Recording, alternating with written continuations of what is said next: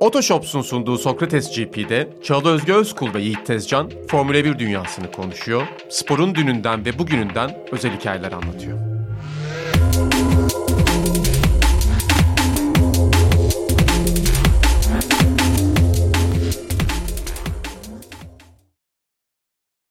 Socrates GP'ye hoş geldiniz. Yiğit Tezcan ve Sencar Yücel'le beraber sizinleyiz yeni bölümümüzde. Bugün biraz sohbet edeceğiz. Hep böyle yarış sonrası konuşuyoruz, neler oldu, neler bitti gibisinden. Bugün hem biraz İspanya öncesinde sohbet ederiz, neler olabilir diye. Özledik mi İspanya'yı diye, Katalonya'yı diye.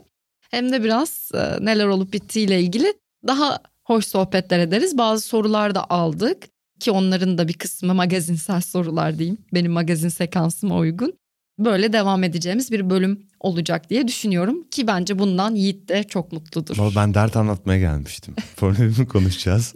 Tamam, onu da dinleriz. Sabahın köründe geldik. Sabahın körü saat 12.21 sevgili izleyenler, dinleyenler. Sencar ve ben Çağıl için geldik. Neden? Çünkü... Bilmediğim bir şey. Bugün doğum günü. Hayır, gideceksin ya yola. Evet de 12.21 dünyanın hiçbir yerinde sabah değildir. Hayır, benim için yani erken. Yani PM'e bile geçildi. Öyle düşün. Bu fedakarlığımız ama tarihin sayfalarına not düşecek, evet, yazılacak ayrıca bence. Ayrıca geç kaldınız, onu da belirtmek isterim. Sencar tam 12'de geldi. Bir saat trafikteydim. Sen de, ben de bir saat trafikteydim, o yüzden ona göre çıktım ve ben 11'de geldim. Bu arada tabii ki Socrates GP'ye Otoshops'la beraber devam ediyoruz, destekçimiz.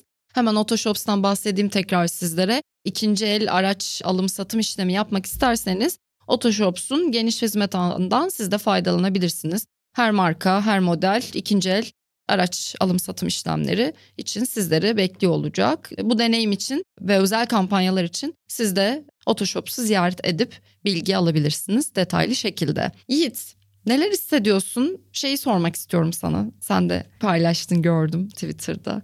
Leclerc ve Monaco. Evet, pazar eğlendiren, yarış olmayan hafta bizi eğlendiren bir olay gerçekleşti. Raskas'a gelirken Leclerc... Otomobil durduramadı bariz bir şekilde. Çok hızlı dönmeye çalıştı ve arkasını bıraktı. Niki Lauda'nın sürdüğü meşhur 312T. İşte 4 yıl falan bu otomobil. Update'lerle birlikte kalıyor. Ben tabii hemen bir taş attım. Çünkü şimdi günümüz Formula 1 otomobilleri çok hızlı. Bu hep bir tartışmadır. Günümüz pilotları daha mı limitte diye. Teorik olarak öyleler. Evet, simülasyondan tut birçok imkan, telemetri şu bu derken bence teorik olarak daha limitteler. Daha metodik sürüş yapma imkanları var. Ama eski otomobillerde de daracık bir kokpitin içinde hem vites değiştiriyorsun hem de işte motorla aktarma organlarının hızı birbirine eşitlenmiyor. Sen debriyaja bastığında hani devir düşer ya, otomobili arkaya bırakmasın diye bir de gaza basıyorsun. Debriyaja, frene ve gaza basıyorsun. Heel and toe dediğimiz tekniği yapıyorsun. Bir de aynı anda tek elle vites değiştiriyorsun. Onların da kendine az ayrı zorlukları vardı. Bana Leclerc hata yaptığı gibi geldi. Çünkü tipik bir işte hani vites küçültemeyip otomobili yavaşlatamama gibi, ama sonradan bazı görüntüler çıktı. Dün de özür diledim yani Twitter'da. Öyleyse öyle gerçekten fren diskleri parçalanmış. Tabii. Aa, ben görmedim. Paşama da kızamıyorum ben. Çok tatlı bir çocuk yani. Çok düzgün. Mütevazı çünkü hemen tweet attı.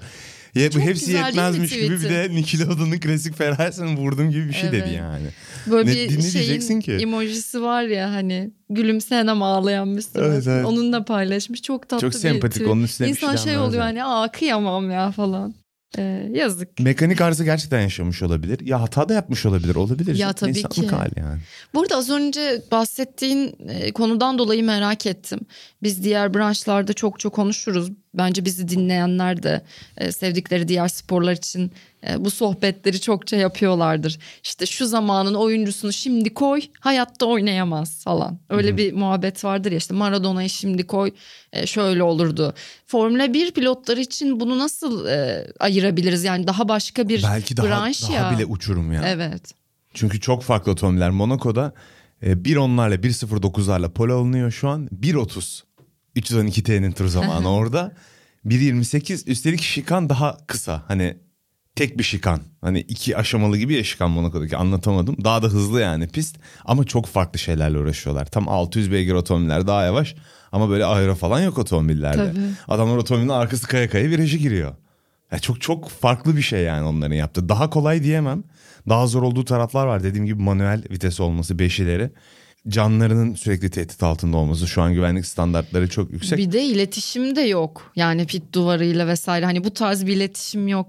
zaman zaman böyle işte tarihi fotoğraflar vesaire paylaşılıyor. İşte bayraklar bambaşka.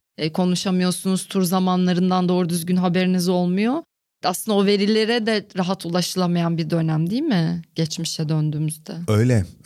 Bir de o veriler olmadığı için sürüşün üzerine de çalışamıyorsun. Ağızdan ağzı biri gidiyor diyor ki o viraj 4. vites daha iyi diyor. Öbürü diyor 3. Hani falan öyle yani. Ve o dönemle ilgili profesyonellik ve şey anlamında da çok farklı bir periyot. Ben o yüzden çok seviyorum. Herkes arkadaş birbiriyle. Gerçekten arkadaşlar. Adamlar, evet. Geçen Ronnie Peterson'ın hani bir Twitter'da paylaştım, gördüğümü bilmiyorum. Eşi intihar etti diye bir Evet. Ronnie Peterson belgeselini izledim. Bir tane mat raşesini mi taklit ederek F1 otomobili yapıyorlar babasıyla. Onunla gelip Avrupa'ya yarışmaya başlıyor. Karavanla gezerek yarışmaya başlıyor. Yani onların yaşadığı o arkadaşlık bambaşka. Hippie gibiler yani. Evet. Bütün dünyanın haberi olmayan bir iş yapıyorlar. Bir noktada biraz markalarla bağlantı kurunca bir Ferrari pilotu olunca veya o zaman 70'lerde kim iyi? McLaren iyi tabii. 70'lerin başında Tirelli falan olunca para kazanıyorsun ama çok çok farklı bir ambiyansta yarışıyor onlar yani. Çok ayrı bir şeyleri var. Ben genel olarak bunu böyle sosyal medya üzerinden de hep düşünmüşümdür. Biraz ben de hani onunla ilintili bir işin içindeydim geçmişte de. Ama 2010'un başında bile yani 2010'ların başında bile sosyal medya bu seviyede değildi. Dolayısıyla aslında bir dönemin yani çok iyi pilotları ya da nasıl söyleyeyim yani çok meşhur olarak bilinen pilotlarının bile yani şu anki sürücülere göre çok daha az bir kitlesi var sosyal medyada. Çok azlar değil mi? Bu benim çok sinir olduğum bir durumdur. Mesela hiç unutmuyorum yani bundan birkaç yıl önce Marion Cotillard'ın Instagram'da böyle 300.000 bile değildi takipçisi ama asla hayatımızda tanımadığımız Justin Bieber'ın veya birini, hatta tanımadığımız insanları ya. Hiç tanımadığımız insanlar. Hani Justin Bieber yine bambaşka bir yerde. Yani linç yemeyeceksen bir şey söyleyebilir miyim? Yesem de artık onun da değil yani 300.000 takipçili yerli Instagram modeli var. Ne iş yapar? Profesyonel hiçbir kariyeri yok ha. İnfluencer. Çok yüksek bir sayı değil ama.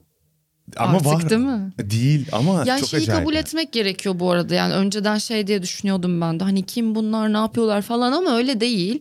Yani influencerlık gerçekten bir meslek ve çok zor. Yani bence buna bayağı bir mesai ayrılıyor gün içinde ve artık bu bir iş. Onunla problemi geçtim ama Marion Cotillard'ın da takipçisi artsın en azından ya çünkü çok önemli bir kadın bence. Bilmiyorum o dönemde olanlar biraz daha sosyal medyaya bir de bu isimler sonradan girdikleri için ilk önce çok mesafeli kalıyorlar geçmiş insanları. Biraz da boomer mı diyeyim artık yani sosyal medyayla mesafeli. Bana yine de garip geliyor o yüzden mesela şu anki belki de ne bileyim yani Latifi'nin bile daha büyük bir aurası olabilir. Ya da Carlos Sainz'in bambaşka bir noktada kariyeri var. Mesela babası da sosyal medya iyi kullandığı için aslında nispeten onun da iyi bir kitlesi var ama babası geçmişten birinin. Mu? Senior kullanıyor mu? Evet, vay Carlos Sainz. Ben sana şimdi bir takipçi sayısı söyleyeyim. Hep birlikte ibretlik dehşete kapılalım. Çok heyecanlıyım. Mesela Jackie Ickx'i takip ediyorum. Ben yeni açtı. Ama o 15 bin 20 bin tırmanıyor. Evet. Jackie Ickx oldum falan. Ben de geçenlerde takip ettim. Çocukluk kahramanım. Tom Christensen ve Alan McNish'le birlikte Le Mans kazanan Audi'de. 3 tane kazanır galiba. Dindo Capello'nun 5.000 takipçisi var. Çok garip. 5.000. Kendine storyler atıyor. Eski fotoğrafları falan paylaşıyor. İnanılmaz yani. Seninle bunu aslında Formula 1'den bağımsız daha önce proje hazırlarken de konuşmuştuk ya. Hani aslında yarış sürücülerinin o kadar da acayip bir kitlesi yok. Ama aslında da olabilir yani. İnsanlara yaptıkları şeyin inanılmazlığını gösterebilmek gerekiyor gibi geliyor bence bana. Bence ihtiyaçları da yok. Mesela kesinlikle Andre Loterer'in Porsche fabrikasında tepede piramitte. Evet. Yani kıdem olarak yaşlandı artık emekli olacak. Daha neler yapabilir yani. Audi ile Le Mans kazanmış, Porsche ile kazanmış. Bana kıymetli göründüğü için insanların öğrenmesini istiyorum aslında onların hayatlarına gibi bir şeyden. Yoksa bence de çok da ihtiyaçları yok gibi. Loterer'in de 80.000 takipçisi var. Eğer Formula 1'de değilsen... Ki Loterer'de Formula 1'de bir hafta sonu yarıştı. Marcus Eriksen'di galiba takım arkadaşı. 2 saniye fark attı ona. Hani fırsat gelse belki Formula 1 pilotu olacaktı. Çok iyi kariyerli bir Formula 1 pilotu olacaktı. Formula 2'ler nasıl acaba? Onların da yüksek kitlesi. Onların da yüksek. Yani eskiden, şu an çünkü çok PR'ı da güzel yapılıyor eskiden gerçekten. Eskiden onlar da hiç tanımazdı. Evet. F3000'ken. Şimdi yarışları çok güzel paylaşıyor Formula. Yani kendi hesaplarından. Feeder seri olarak kullanıyor. Evet. Formula 1 izleyen insanın bir yarısı F2'de. Casual olsa da böyle Karen de olsa takip ediyorlar yani. Evet. Biz de aslında geçmişin güzel fotoğraflarını kullanarak bir PR çalışması gibi hayatımıza öyle devam ediyoruz. Daha çekici geliyor değil mi o tarihi Formula 1 fotoğraflar? İşte paylaştığın gibi tur zamanını tutuyor olması eşinin. Ya tabii falan. Ki. Bunlar tabii, acayip güzel tabii görüntüler. Tabii ki, ama bu hayata bakış açımla da benim aynı. Evet. Ben hala insanlarla elimi kolumu atıp konuşup bir yerde içki içip bir iş konuşacaksam bile öyle yapmayı seviyorum. O zaman gel bir şerefe yapalım çünkü çok hoşuma gitti. Ben de aynen bu şekildeyim. Çünkü mesela Zoom toplantıları beni bitirdi yani o dönem. Tam yeni bu işleri yapmaya başlıyordum işte. Yeni hani anlaşma evet. yapıyormuş. Zoom'dan yapılıyor. En sevmediğim şeydir. Nefret ederim yani. O eski dostluk falan filan çok hoşuma gider. Çünkü şey de var, hani rekabet konuşuyoruz ya seninle. İşte diyorsun ben rekabetçi değilim. Ben rekabetçiyim. Ben rekabetçiyim ama rekabetçi insan sarılırım sonunda. Mesela boksta da var ya böyle bir evet. O ayrı bir şey. O anlık bir artık biyolojik herhalde bir şeyin dışa vurumu ama sonra sarılırsın. Esten tamamen öylelermiş. Ve daha da ilginç olanı Ronnie Peterson belgeselini izle. Sky'da var. Bakacağım. Sky'da var. Onu ben 20.000 takla attırarak VPN'lerle falan Sky'dan trial alıp bilmem ne falan izledim. Öyle söyleyeyim sana yani. Oh. Sen onu o zaman bir şekilde bana da pasla. İşte onu nasıl alacağım bilmiyorum. Artık piracy'de şey olmam lazım yani. Kızı gidiyor Ronnie Peterson'ın Fittipaldi ile konuşuyor ya, ağlayacaktım orada. Baban şöyle bir adamdı diyor, onu anlatıyor. Biz pist üstüne rekabet ettik ama çok iyi arkadaşlık diye anlatıyor. Hatta şu anda gözlerim doldu. Onlar hep öyle o dönem. Peki çok ileride zaman geçtikten sonra geriye dönüldüğünde şu anki Formula 1 sürücülerimiz de böyle olmazlar mı? Bence yaşlar geçince öyle güzelleşecek. Olurlar. Şimdi de gridde arkadaş olanlar var. İşte Latifi ile Russell mesela. Aha. Bence harbiden samimi arkadaşlar. Tatile gidiyorlar. Double date yaparak gidiyorlar. Sence peki fake olduğunu düşündüğün bir arkadaşlık var mı? Ya bunlar hani şu an muhabbet ediyoruz ve bunların hiçbiri gerçek değil tabii ki. Yani böyle üzerine sohbet olsun diye konuştuğumuz bir konu. Fake olduğunu düşündüm, öyle aklımda spesifik yok. Senin var mı? Ya bilmiyorum. Burada da aslında böyle var gibi geliyor ama işte o Drive to Survive'ın şeyine aldanmamak gerekiyor bence. Tam o kurgusal hikayesine. Orada öyle görünen çok şey var. Ama yani sanki çok da araları iyi değilmiş gibi de geliyor göründüğü kadar. Ya bence mesela Norris'te Ricardo sadece arkadaşlar.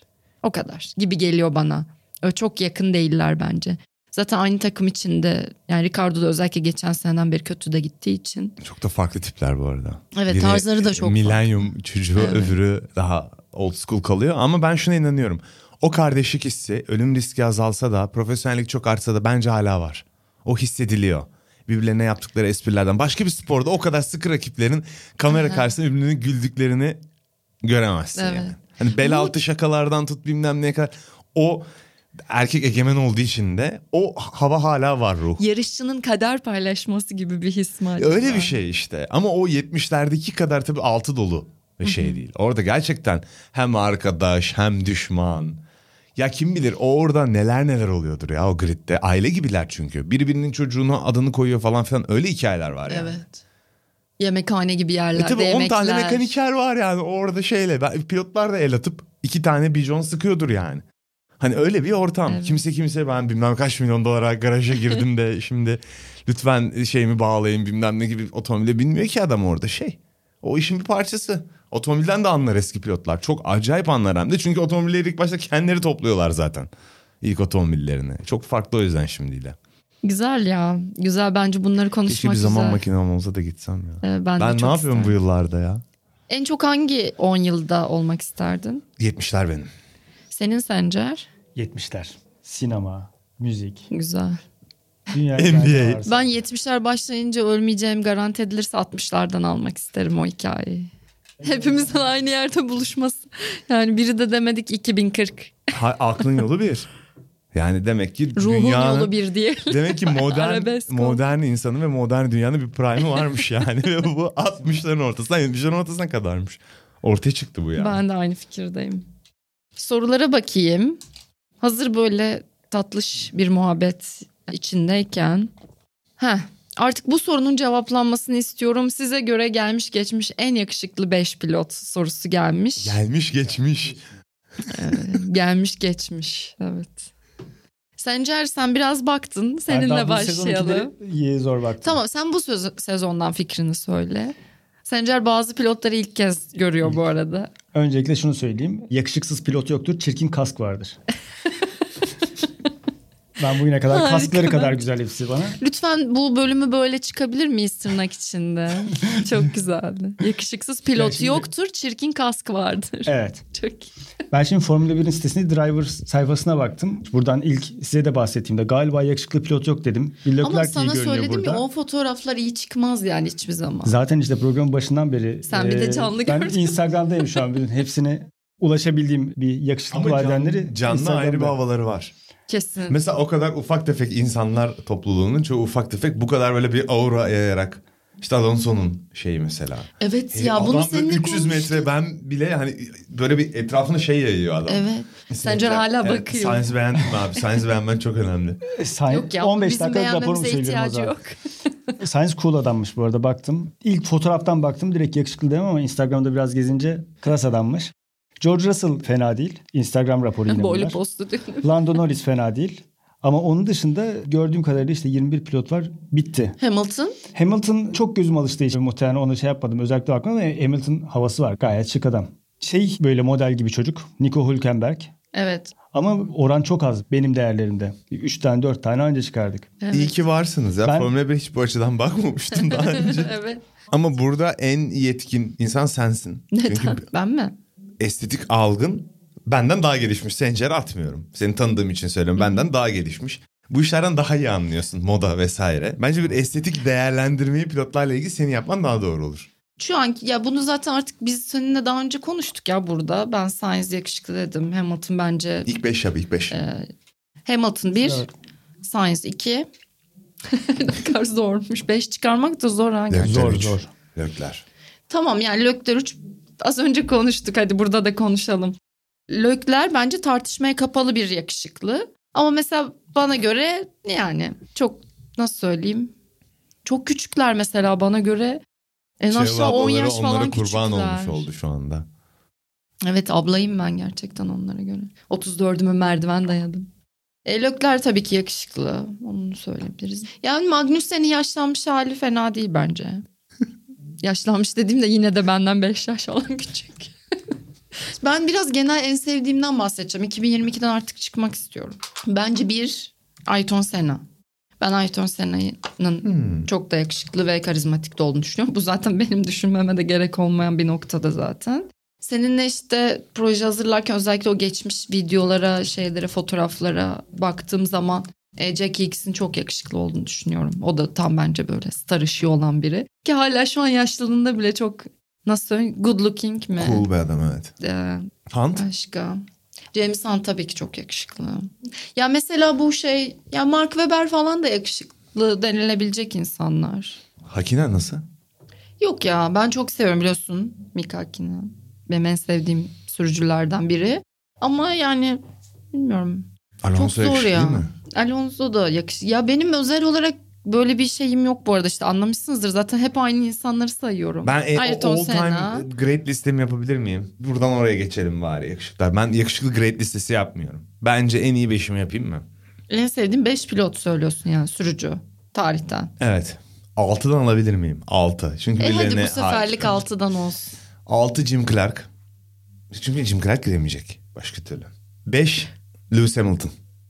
Yutkundum. 4 ile 3... Aynı insan yani. O kadar aynı otomobilde yakınlar ki. Ayrton Senna ile adam Prost. 3'te 4. Yok onları bir sırala. Hangisi 3, hangisi 4? Bence Prost üstte 3. Tamam. 2. Schumi. 1. Fangio. Tabii ki. Arjantin'in dağ yollarında bilmem kaç yüz kilometrelik yarışlarda otomobilin yağını kendi değiştirerek bilmem ne yarışmış bir adam yani. Ve kendi döneminde çok iyi. Bir asgari tartışması vardır onunla ilgili. Asgari ölmese daha fazla şampiyonluk kazanabilir miydi diye, ama sonuçta asgari öldü. Demeyeceğiz yani. Ve adam o dönemde yarışmış, herkesin bana bir şey öğretti. Hani beni daha hızlı yaptı bilmem ne. En hızlı ve ölmeden çıkıyor o dönemde. Yani daha ne yapabilir hiçbir fikrim yok. Yani adam bildiğin kafaya keple yarışıyor yani. Hani çıplak elle daha ne yapabilirmiş bilmiyorum. Ben biraz kendisini araştırayım da hesaba güzel bir içerik yapayım onu. Fancı evet. Peki bir sonraki soruya geçeyim artık. Tempolanalım. Bateri Voltas isimli dinleyicimiz yazmış. Diyor ki gridde Kimi Räikkönen'in yokluğunu hissediyor musunuz? Tabii ki hissediyorum. Hayatımda yokluğunu hissediyorum. Ben de hissediyorum ya. Değil mi? Evet. Kıymete bindi mi? Ama zaten ben çok seviyordum onu. Iceman. Tabii ben çok seviyorum. Bir tek soru sorarken gerilmiştik. Evet, soru hazırlamıştık gerilmiştik. Kimya ve yanıt vermemiştik. Bir de ilk sene geldiklerinde ben de çok daha acemi olduğum için onunla röportaj yaparken böyle kısacık bir şey söyledi. Zaten şapka var.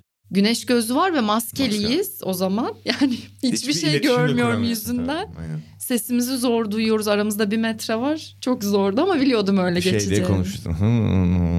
diye konuşmuştu. Kimyi özlüyorum ben de. Çünkü bir noktada kendi karakterini espriye döktüğünü düşünüyorum. Ama yine büyük ölçüde %80 neyse o olduğunu da düşünüyorum. O yüzden özlüyorum Kimyi. Gerçekten öyle neyse olan adam Formula 1 girdi gibi yerde barınmasız hemen o. Hemen şu an hiç yoktur ya öyle olan biri değil mi? Yok. İşte kaybetmeye başlayınca Vettel'in iyi bir insan olduğunu öğrendik. Yani pistte kötü bir insan olmak ayrı, gerçekten iyi tatlı bir adammış belli ki gerçek hayatında yani. Güzel, evet. Ama ancak kaybetmeye başlayınca öğrendik yani. Ali Yağcı'nın sorusu var. Yine yakışıklılığa benzer güzel bir sohbet açacak bir soru. En güzel isimli F1 pilotu sizce kim? Bence sen daha iyi telaffuz edersin ama ben bir deneyeceğim. Heinz-Harald Frentzen. Alman. Evet. Heinz-Harald Frentzen. Direkt soruya baktığımda kafamda bir tane cevap oluşmuştu, onu söyledim. Bir isimde Heinz varsa çok böyle Karl Heinz olsun. Heinz Frentzen. Bir imparatorluk çağrısında Heinz yapıyor mu sana? Böyle şık bir vurgu veriyor bence ona. Ali Yağcı ile o zaman benzer düşünüyorsunuz siz. Senin yanıtın? Heinz-Harald Frentzen güzel bir isim gerçekten ama Herald diye yazılıyor. Yine de A mı okuyoruz? Harald. Herald diye yazılmıyor. Yanlış Ali Yağcı yanlış yazmışsınız. Harald da herhalde böyle bir Nordik bir isim bence. Alman ismi. Evet, Tony Schumacher'in ismi de Harald'dı. Bir daha okur musun? Heinz-Harald Frentzen. Evet. Yiğit bir ara beni Almanca okumaya çalıştırıyordu. Yarım kaldı o bir kere de kaldı. Çok başarılı değil, ne yaparız. Benim bence ismi en güzel Formula 1'de Giancarlo Fisichella'dır benim için. Güzel isim. Çok iyi isim gerçekten. Çok iyi isim yani. Harbiden iyi isim yani. Hani ahenkle söylenen bir isim yani. O dönem bir Formula 1 pilotu isimleri çok iyi ya. Juan Pablo Montoya mesela. Yani Latin şeyi böyle iki isim ve soy isim. O biraz o ahengi veriyor bence. Evet. Başka benim aklıma gelmedi ya öyle ekstra bir isim. Bunlar güzel. Ama bence şey de güzel ya. Mika Häkkinen güzel yani. Häkkinen güzel. Hani gerçekten çok kötü isimli Formula 1 pilotu yok. Acaba... Peki Jackie Ickx.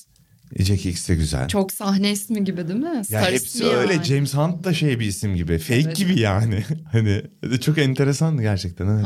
Hunted. Andretti falan hani Formula 1 mi bu soyadları bize güzel hissettiriyor yoksa adamların soyadı güzel olduğu için Formula 1'e giriyorlar. Şey de güzel. Charles Leclerc. Ben şu an şunu iddia edeceğim. Hiç düşünmemiştim bu konu üzerine. Sponsorlar bence isim ahengine de bakıyorlardır. Bakıyorlardır tabii ya. Yani markalaşmak için önemli bir şey maalesef. İlk şey değildir. %3'tür belki o paketin içinde pilotun becerisinin ama bakıyorlar. Evet, bir diğer soruya geçiyorum. Mick Schumacher'in geleceği hakkında ne söylersiniz? Şu ana kadar Magnussen'e karşı gösterdiği performans eleştirildiği kadar zayıf değil bence demiş İsmet Bey. Çok ciddi oldu bir anda. Evet ciddi ama soruları yöneltiyorum ben görevim. Mick'in şimdi yayında Amerikan tarafından da bir yayın vardı. John Watson yapıyordu lokal yayını. John Watson aynı şeyi söyledi. Babasının kariyerine yaklaşacaksa yanına Magnussen'i aynı otomobilde mağlup etmek zorunda. Yani bu bir gösterge olur o zaman. Tabii ki evet. Hani Mick'in biraz geç geliştiğini hep gördük. Yani 3. yılında mağlup ederse yine iyi bir pilot olabilir. Ama ben en başından demiştim. Biraz insan olduğunu unutmayalım onun. Buraya gelmek bile kendi başarısı. Hızlı çünkü. Yani hani babasının mirasını yemiyor şu an. Evet. Hayır. Bu otomobilleri kullanabilecek kapasitede yani. Ama amcası kadar iyi olsa bile 6 ya da 8 yarış galibiyeti var Ralf'in. Başarı dedim. O kadar kolay değil öyle Formula 1'de birden fazla yarış kazanan bir pilot olmak falan filan. Kaç tane? 150 tane adam falan var herhalde Formula 1'de yarış kazanmış. Kaç yıllık tarihine? 60-70 yıllık. Ben Magnussen'i mağlup etmek zorunda olduğunu düşünüyorum. Magnussen de iyi bir giriş yaptı. Nick'ten iyi bir dönüş standart yaptı. Yani dünya şampiyonu için mücadele verecek, yarışlar kazanacak bir pilot için. Ya evet ama sonuç olarak Magnussen de bir nevi tamam Williams falan istiyordu ama bir tür Formula 1'in reddettiği bir adam gitti yani. O kadar iyi olsa her zaman yer açılır birine yani. Bu her zaman böyleydi. Birine illaki yer açılır yani. Hemen öbür soruya bağlayayım çünkü bence güzel bir alan açtın. Salih Sözcü de şunu sormuştu. Mevcut F1 gridinde olmayıp gridde olmaya en çok hak eden pilot sizce kim? Gridde hangi pilotun yerine hangi pilota şans tanınmalı? Biraz fazla heyecanlandım bu soruya ama Tam sanki yani dedin ya, o kadar iyi olsa gridde yer açılırdı dedin. Öyle olmayan bir durum yok mu yani, bir istisna? Şu an hani şu olsa daha iyi olurdu gridde bunun yerine. Zor bu arada tabii bunu cevaplamak ama. Bence Oscar Piastri. Ama bu herkesin hem fikir olduğu bir şey. Kimin yerine? Tabii Nick Latifi ya. Yani zaten aslında yıl başlamadan buna benzer sohbetler yapılıyordu. Bir de sezonu böyle geçirerek başlayınca Latifi. Mesela şöyle bir soru yönelteceğim. Alex Albon müthiş sürüşler yapıyor değil mi? Geçen yıl bu soruyu sorsak Alex Albon der miydik? Der miydin? Düşünsem oturup derdim. Çünkü ben ısrarla o ilk gelsi gitti, başarısı oldu, Albon gitti, gelsi ondan sonra Alfa Tauri'de döndü, Monza'da yarış kazandı Albon sürünürken falan. İki pilotun arasında çok uçurum olmadığını düşünenlerdendim ben her zaman. Bu bağlamda derdim. İyi geçiriyor şu ana dek. Başka kim hak etmiyor dersen koltuğunu, onu söyleyeyim. Şu ankilerden var mı başka? Yok ya. Bence yok erken. Şu anda evet. Jüri beklemede yani şu an. Bu sezonun sonunda böyle giderse olmayacak bazı adamlar var ama. Bu arada Guanyu yani geldiğinde de sezon başlarken çok eleştiriliyordu ama gayet. Şimdi Yuki'de mesela sen daha iyi performans veriyor. Yuki'de de bir sıçrama var yani. Evet, normal yani, biraz beklemek gerekiyor sanırım. Sorular şimdilik böyle gibi toparlayayım soru kısmını ama hiç Barcelona öncesini konuşmadık. İspanya Grand Prix'si öncesi. Onunla ilgili şöyle bir çok kısa bir değerlendirme yapayım. Mercedes'le ilgili yapayım. Mercedes'in özellikle bu Zero Pod, hayır aslında Side Pod var. O ilginç tartışma. Tasarımından vazgeçebileceği söyleniyor İspanya'da. Bu ana kadar direttiler aslında. Evet. Hayır dedi Toto Wolff. Kullandıkları geniş tabandan kaynaklı bazı sorunlar yaşayabileceklerini falan filan düşünüyorlar. İşte İspanya'da normal eski tip Side Pod'a test yapmışlardı ya. Bu verilerle kıyaslayabileceklerini söylüyor ama çok fazla değişken var. Hava zaten farklı. Onun üstüne otomobili ayarlama anlamında hem minimal ufak değişiklikler anlamında çok fazla yol kat etti. İşte ön kanattaki üstündeki küçük kanatçıklardan, flaplerden tut. Başka arka kanat konfigürasyonlarına, küçük otomobilin yan tarafında küçük detay farklılıklarına taban çok fazla değişiklik denediler. Testteki otomobille şimdiki otomobilin ben aynı olacağını hani düşünmüyorum ama İspanya test pisti. Tekrar oraya dönülüyor ve birçok araç aslında güncelleme getirecek şimdi. Birçok otomobil güncelleme getiriyor. Birçok otomobilde ilk testten sonra neyin nereye gittiğini anladığı bir ışık tutulmuş olacak gibi bir şey var. Hı-hı. Ben o fikre çok katılmıyorum. Çok fazla şey değişken var çünkü test günü. En basitinden Miami'den örnek vereyim. Leclerc'in yarış başında pace'inin daha düşük olup hardlara geçtikten sonra da Verstappen'in farkı açmayı sürdürüp yarış sonunda, yarış durulunca, güvenlik otomobili çıkınca Leclerc'in daha hızlı olması Verstappen'den yarış sonunda. Çünkü niye? Asfalt ve sıcaklık değişiyor yani. O kadar kolay değil kesin bir çıkarım yapmak. İspanya öncesi bir şey konuşmadık diyoruz ama aslında uzun süredir otomobillerin nereye gittiği, bu sezon içindeki performanslar hakkında bir şey konuşamıyorum. Çünkü İspanya'yı bekliyoruz. Evet. Yani bu Avrupa sezonundaki gelişmeleri. Burası bir kırılma olacak diyorduk hep. Aynen öyle. Bir haber de çıktı mesela, onu da söyleyeyim. Red Bull bütçesini, geliştirme bütçesini bitirdi falan filan gibi. Onlara yani %100 kesinlikle bir şey diyemiyorum ya. Çok bu arada eleştiri var. Yani bunu hep söylüyorlar. Ara ara da Ferrari tarafından da gelmeye başladı. Yani bu sürekli bir güncelleme var. Bu nereye gidecek? Paraları nasıl yetiyor bunların gibisinden? Ama iyidir net bir şey söylemek zor. Kemer sıkarlar iyidir. Ama o konuda Ferrari kötüdür ya, parayı yönetme konusunda. Evet. Çünkü çok parası var her zaman. Kötüdür, onların işine gelmeyebilir. Binotto demiş ki dünyanın en iyi işine sahibim. Ne düşünüyorsun? Binotto mu? Bu sene mutlu herhalde o yüzden. Dünyanın en iyi işi değil mi gerçekten? Ya çok zor olmakla birlikte tabii ki. Kovulana kadar çok zevkli. Ondan bahsetmiyorum ama. Aynen. Yani kovulanlara sormak lazım. Bence de zevkli. Bence kendi takımın o bireysel girişimcilerin olduğu dönemde Frank Williams falan gibi olmak lazım. Takım da senin, takım patronu da, team principal da sensin. İşte o harbiden güzel iş yani. Evet. Diye düşünüyorum. Ya da hissedarı vesaire. Yani aynen. O harbiden güzel iş. Toto Wolff'in işi de güzel. Ama hani takım, o eski şeyde takımın senin garajda kurduğun bir şey olup o yine 70'ler romantizmine dönmüş olduk. Senin getirdiğin bir şey olması daha hoş bence. Evet. Manevi anlamda daha güzel, tatmin edici yani. Williams sonuçta bir garajda şeyde kurmuş, telefon kulübesinde kurulmuş bir takım ya. Parası yok, ofis telefon kulübesi, oradan onu arıyor, oradan onu arıyor ya. Yani. Yedek parça satarak takım kurmuş adam. Yani onun o hikayeni eşlemek zor yani şu anda.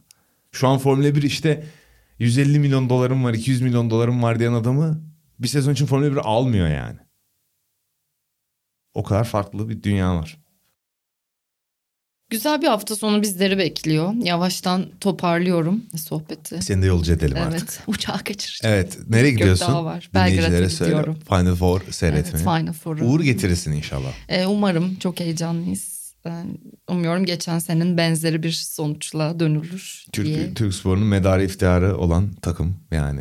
Benim çocukluğumdan beri sürekli Efes'e gidiyoruz yani. 6-7 yaşından beri tabii. Efes'le birlikte tabii sinirde oluyoruz. İşte Aris maçı vardır benim çocukluğumda ve ağladım. Bir de dayak yemiştik. 50-48 kaybedip.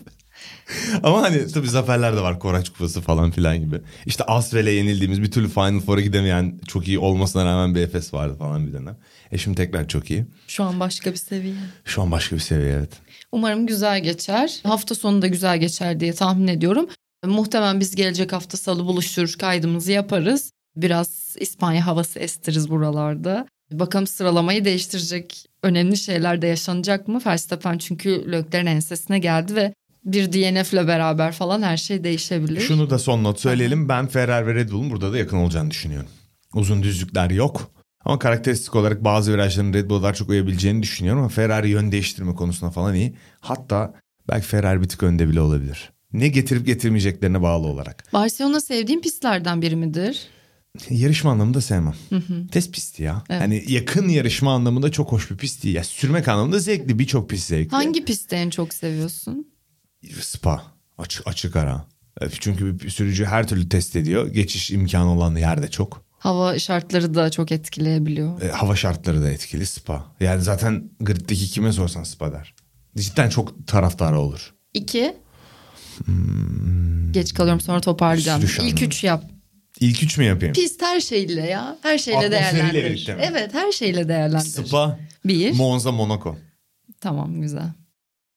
Ben de Monza'ya gitmek istiyorum çok. Senelerdir hayalim. Buradan oldum çıktım. Bak öncelikle pisti söyledim. En son Glamour'ı söyledim. 2 Tradition'ı söyledim. Yani sıralama oldu. Hepsi var. Sürüş, gelenek ve Glamour şeklinde gitti bende. İhtişam şeklinde gitti. Senin? Ben Monza'yı çok seviyorum. O yüzden gitmek de istiyorum. Neden Temple olmasın bir hayaldir. Çok da yani vakit kalmadı artık. Eylül'de galiba Monza. Bakalım Yiğit neden olmasın? Belki gideriz. Belki gideriz. Aynen. Sencar bize sponsor olur.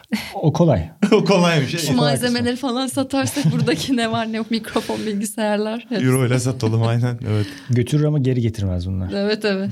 Geri bir şekilde deneriz ya. Arabayla gidiyormuş. Bir gidelim yeter ki yani. Kalıyormuşuz. Tamam o zaman çok teşekkür ediyorum. Yiğit ağzına sağlık. Sencer özellikle sorulara verdiğin yanıtlar ve değerlendirmeler için teşekkür ediyoruz. Senin de program işin içine sokmaya başladık. Bir Formula 1 tutkunu olursun umarım yakında. Bir dahaki bölüme pistleri tanıyacağım. Bir favoriyle gelirim. Şimdilik Imola. Spa deyince aklına eşek sıpası falan geliyor tabii şu anda. Yani spa ne diyor bu çocuk diyorsundur muhtemelen. Socrates GP'de bol bol geyik muhabbeti yaptığımız bu bölümü noktalıyoruz. Çok teşekkür ederim. Harikaydı. Çok eğlenceli çok oldu. Umarım siz de dinlerken eğlenirsiniz. Severek yaparsan iş gibi gelmiyormuş. Bir sonraki bölüm severek yapmayı konuşalım. Hobini, mesleğini yapabiliyorsan hayattaki en şanslı insan oluyorsun zaten. Teşekkürler. Ünlü bilge. Bizden nefret de edebilirler bu bölümü dinlerken. Umarım seversiniz. Yarıştan sonra haftaya buluşuruz tekrar Socrates GP'de. Hoşçakalın. Görüşmek üzere. Herkesi çok seviyorum. Benden bolca sevgi herkese. OtoShops Socrates GP'yi sundu.